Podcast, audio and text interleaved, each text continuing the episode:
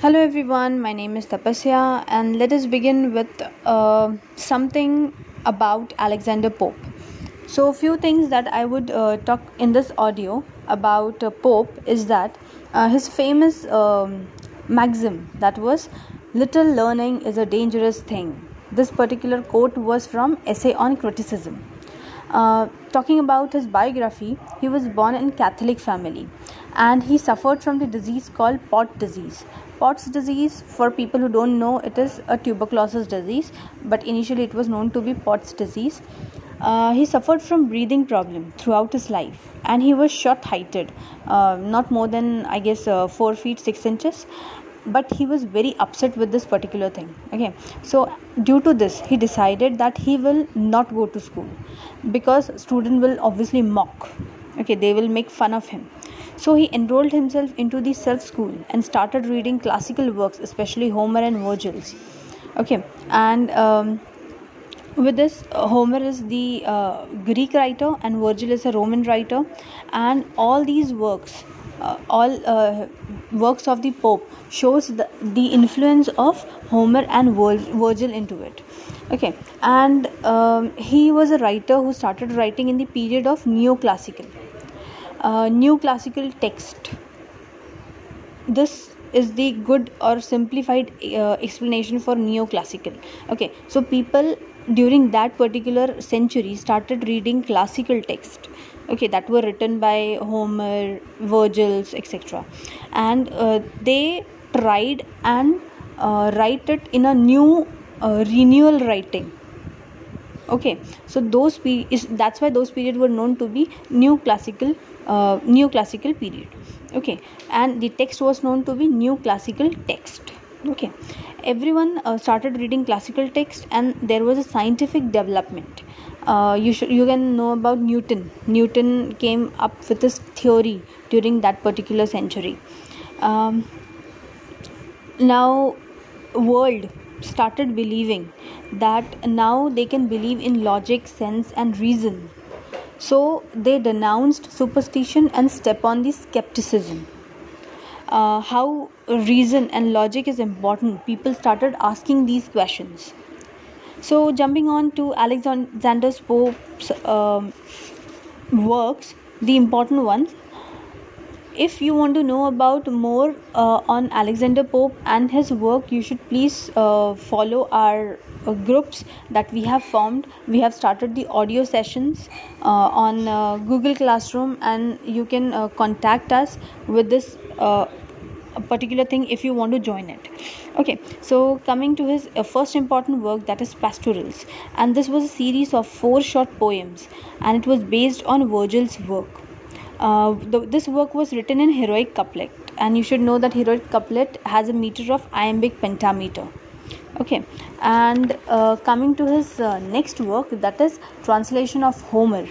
So alexander pope was the person who has translated homer's iliad and odyssey okay this these texts were the uh, magnum opus and he it took 6 years for him to translate it and um, he became a good friend with uh, Joseph Addison and Richard Steele.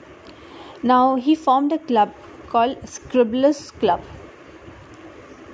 S C R I B L E R U S Scriblerus Club into which John Gay, Jonathan Swift and John Arbuthnot were the um, members of these clubs okay. now richard bentley uh, when he wrote uh, when he wrote the translation of homer richard bentley says that um, it is a pretty poem mr pope but you must not call it homer okay so he actually mocked alexander and you should also know that uh, pope was uh, the person who was who has so many enemies uh, than any other writer in his lifetime. Okay and he was very offended by this particular uh, lines of richard bentley. Coming to his third important work that is edition of um, okay uh, he edi- ed- edited the works of shakespeare.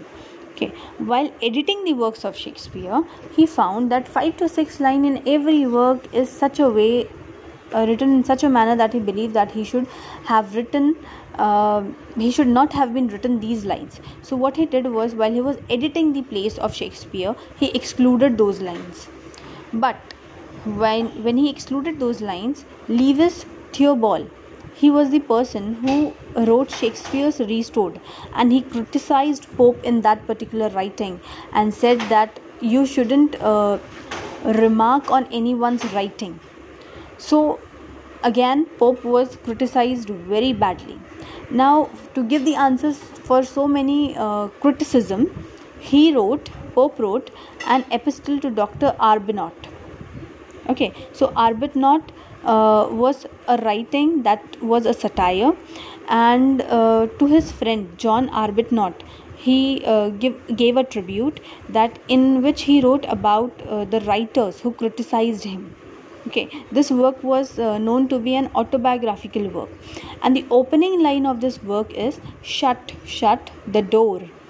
Dear john fatigued i said. Okay this particular line has been asked in uh, many a times in the net exams.